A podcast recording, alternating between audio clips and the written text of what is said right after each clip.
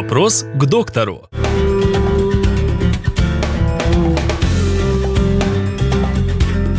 Какие инфекции передаются половым путем? Методы профилактики. Все инфекции могут передаваться тем или иным путем.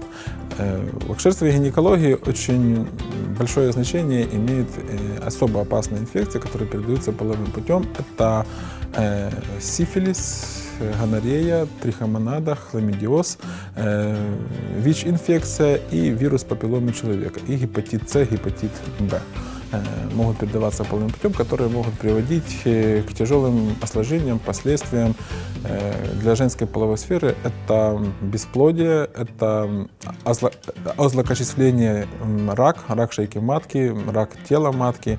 Э, Если мы говорим о тяжелых инфекциях, как сифилис э, последних э, третьей, четвертой степени стадии или ВИЧ-инфекция. Э, Это смертельно опасные инфекции, которые приводят к инвалидизации и э, ранней смертности. Какова профилактика?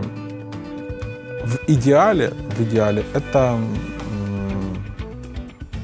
половая жизнь, которая ведется с одним мужчиной и с одной женщиной э, в браке с проверенным партнером.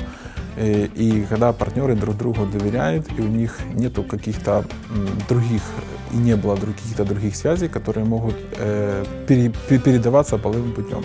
Почему? Потому что резервуаром женских половых инфекций является мужчиной.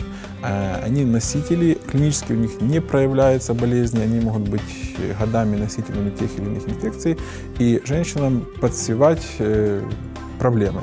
Или заболевания, передающиеся половым путем, или условно-патогенную флору, которая у женщин часто появляются молочницы, бак- бактериальные вагинозы, э, потом э, ключевые клетки. Это все говорит о том, что у мужчины есть резервуар инфекции.